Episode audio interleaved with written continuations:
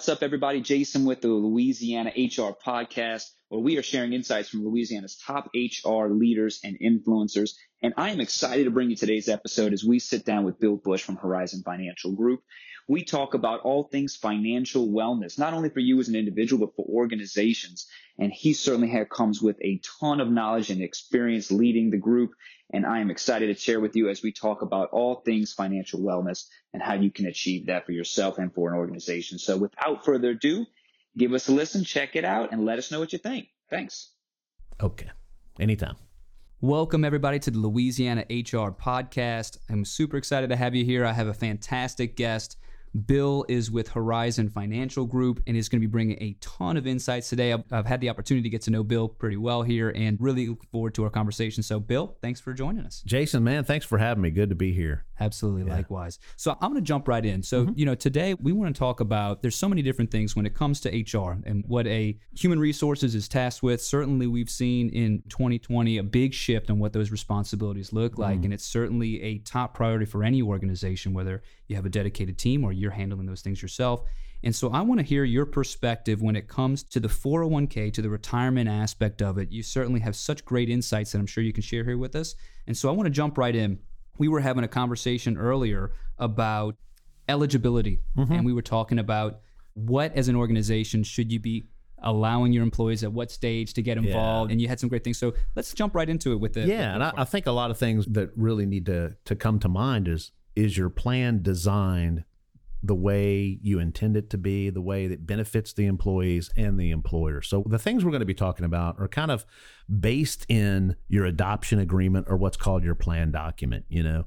And eligibility is a big thing there, especially when you're looking at how do you compete, especially with other businesses, you know, your competitors? How does your mm. benefit package size up to them? So the common one we see is you have to work here a year and you have to be 21 years of age. And that was kind of like the default that was set. You know, you can't be any more exclusive than that, meaning you can't say you have to be 30 and be here 20 years before. Right. You, so 21 in one year kind of became the default. But you know what happens is if you get in a competitive situation and you want to bring an employee on and let's say they don't want to sit out for a year. And so, what we've seen changes in plan design, and this is a good one to look at, is at the minimum, hey, why not let that employee be eligible to put their own dollars in in a shorter time frame? So, maybe after they've been employed either a few months or a quarter or half a year, or maybe even immediately, you can defer your own dollars if you're an employee.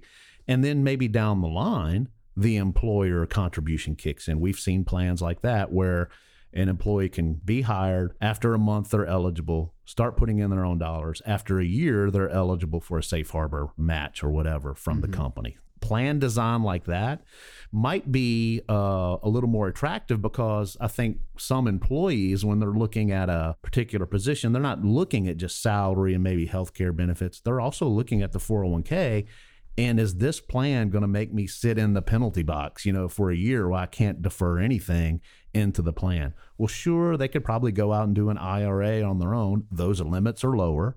So if it's somebody that's a pretty high earner, decent wage earner that wanted to put more than the six or seven thousand dollars allowed for that year, the 401k would be a great place to do it, you know. And mm. so plan design, really look at your eligibility. And don't think that by the way, whatever initially how it was drawn up, don't think you're stuck with that. Mm, that's a great point. And I think it's interesting you shared you even look at like what's happening in the marketplace where you have the millennial generation mm-hmm. which is going to be the largest workforce here in the next 5 years. Yeah. And and how when you are recruiting from that demographic, how they're looking at everything from more than just what the compensation is, but they're looking at, you know, yeah. what is work life balance and what is the retirement and what are my benefits and all of those things are being lumped in and becoming so much more crucial than probably mm-hmm. they even have been in the past. Yeah, and I think the other thing is depending on the sector that particular business may be in, the age of 21, we have seen plans that become less restrictive. Like we hire a lot of people maybe that are college aged or maybe that have gone through a trade school that are below 21 mm-hmm. you know when they're working for us let's lower that so it doesn't have to be 21 it's just 21 was kind of the default. You can't be more restrictive than that. Right. Well, you also said earlier as well about making changes. I think that. Mm. You were talking about historically where we've been that you you would still see some plans that would have one or two changes allowed. Yeah. and tell us a little bit about that Sure. evolution and what you're seeing. Sure. So, what we're talking about is how often the employee can change their contribution. So, the way some plans may have been set up years ago is yeah, you can initially elect it when you enroll, and then you have January 1st or July 1st to make a change in your contribution. Now, you could drop to zero in any plan at any time. That's just kind of the rule. But what I'm concerned and thinking about is how often can you up your contribution, or Mm. maybe if you need to for whatever, decrease it by a certain amount. And that's important because employees look at their household budget and look at expenses. And as the year unfolds, let's say you got a car payment and those are five or six hundred bucks, right? And you make that final car payment in April. Why do I want to wait till January to up my contribution? I want to start saving more for retirement, Sure. you know?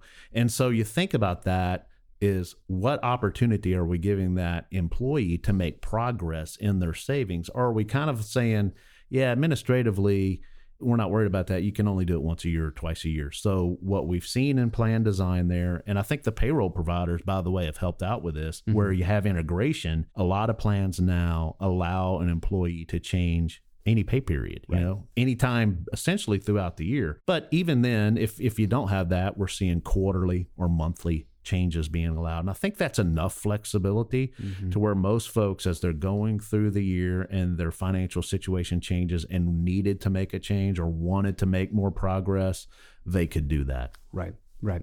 Well, I think it's interesting. I mean, you mentioned that, and I think that's so valid. I'm just even talking personally. I mean, we, you know, you hear a lot about what certain range that you want to have, and and you know whether it's 10 percent, 15 percent of what you're putting towards retirement mm-hmm. to make sure that you're prepared when that age comes. We were talking earlier about Yeah. how many people are projecting to delay retirement. Yes. and because you're not allocating enough. So I think you make a great point by providing more flexibility to make those changes is going to affect not only the individual, but it affects the organization, affects everybody in a positive way by allowing that flexibility. I think it's a great share. Yeah, absolutely. And, you know, and I think a couple other things you, you need to kind of look at that maybe that have changed or more of a trend is the auto enrollment feature. Mm. So basically, someone once they meet eligibility, they're automatically enrolled. They would have to negatively elect or negatively opt out, and so that's really fighting, you know, the inertia to actually join a plan. You're actually helping an employee out Right. by having an automatic enrollment feature. Some plans have auto escalation where you have to opt out of that as well. So where you can enter the plan at say 6% of your salary and every year it's going to bump up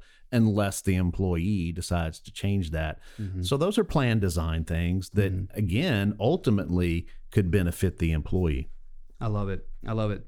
So the other thing that we mentioned is you talked about in employer contribution. Yeah. I think that's it's just ties in so perfectly. Tell me a little bit about that. Yeah, well, of course, when an employee looks at their total compensation package, you know, they're looking at more than salary and they're looking at healthcare and they're looking at, okay, 401k plan. Well, what is the contribution there? And so there are safe harbor plans and there's what's called a non elective safe harbor plan where you're giving basically everybody 3%, whether they put any money in or not. You have safe harbor matches where they're matching up to a certain percent. Usually that's 100% up to 4% of what the employee's salary is. As long as they're contributing, they're getting that match. And those safe harbor contributions basically do away with that highly comp testing, the ADP and ACP testing. So mm-hmm. those satisfy the requirement to where you don't have to do those tests. Because if you fail those tests, you know, there are fixes for that, but ultimately some of the higher comp folks may have to get a refund back at the end of the year or you have to make a contribution to everybody. Mm-hmm. So those are the safe harbors what we're finding too is like some employers are doing what's called a stretch match. So basically, to get the full match, whereas before you may have seen, hey, we're going to do 50% of 4% of your salary. As long as you put in four, we'll match 50% of that, or we'll match 50% if you do six. We're seeing some of our plans stretch that out and saying, we'll match you 50% up to 10. Well, to get the full match, the employee has to do all the way up to 10. Right. It stretches them out. And maybe that's a good way for the employee to set the goal of reaching that and maximizing, you know, that match opportunity. Cuz again, you want the plan ultimately to benefit the employee. You know, Right. you want those employees to be happy and know that they're saving for dollars and that something will be there for them when they get to retirement. And that's a good way behaviorally to make that happen. Right. Well, and I think it ties into so many different things. You were we were talking about it just earlier as well, the, the holistic approach towards an employee. You were talking about mm. the eligibility and how it affects your ability to stay competitive in a marketplace. Mm-hmm. I think this ties in directly to it as well. By if not only are you you're offering a more a contribution in a match, that's going to be able to attract certain talent, but I think it also puts walls around that employee, right? And it allows them to retain them. And on top of that, as a benefit, you're now creating incentives to have financial wellness for that employee long term. So Yeah. Talked about the delaying of retirement. All these things tying together, Sure. I think creates a really great holistic approach towards it. I think So yeah, and I, th- I think that's true. And I think in each industry, you kind of need to go out there and ask, you know, mm. what are other companies similar to mine doing? right. And you know, sometimes you're able to get that information, and how you get at that information is up to you. But uh, Right. But no, just you know, ask those questions from maybe others that are in the industry. What is your company doing for the match? Now, some may not tell you, some might, but Right. the idea is to make sure you know you're being competitive. That Yep. that is another thing that would attract a potential employee and keep that employee. Yep. I love it. Great points. What would you have any recommendations just from a broad standpoint mm. for somebody who's looking at this and has questions? What are some advice you'd give? Yeah, I would say number one, look at your plan document and know what it really says and what the parameters are, and then revisit that. If it's not meeting your needs, those things can be changed, usually on an annual basis. Typically, you involve a third party administrator who kind of handles that and does the plan design around that. But revisit that plan document and know that whatever you initially elected, you probably can change that and make it a better fit. And then the other thing, just around the plan in general, is it's good practice to have an annual plan review. That's usually done with your advisor, and certainly the TPA could be involved in that. But that's looking at all the features of the plan. It's looking at the investments to make sure you're meeting your fiduciary duty, that those investments are at least competitive with their peer class. You want to make sure that you've met your fiduciary duty there. Certainly, offering education opportunities to the employees. That's another part of the fiduciary duty of making sure they have access to make informed decisions. You know, we like to go out in certain plans quarterly to do presentations. It varies between company to company how you deliver that education, whether it's in person or online or, or however, but be cognizant of that. And then the final thing I would say is just every three years or so, you really want to kind of do a deeper dive into your plan and look at your pricing because as plans grow, you might be able to lock in some favorable pricing, whether it's on the provider side, the record keeper, or the funds themselves. And that's kind of a service we can do, but certainly something that should be done, I would say, every three years. I love it. For those who uh, have questions, want to get in touch and get more information, what's the best way to do that? Yeah, great. Uh, they can reach out to us here at Horizon Financial Group. You can find us on the web at www.horizonfg.com. My email is bbush at horizonfg.com. Our, our number in Baton Rouge, 225-612-3820. And, you know, we service plans all throughout Louisiana and even further out the borders than that. Some folks have operations all across the country. And that's the great thing about the climate we live in now. You know, you're not locked into just servicing folks right down the street. We're able to do that wherever. Yeah, I love it. Bill, I appreciate it. Thank you for the time. And uh, as always, appreciate your insight as well. Yeah, you bet, man. Enjoyed it. Yeah, thanks.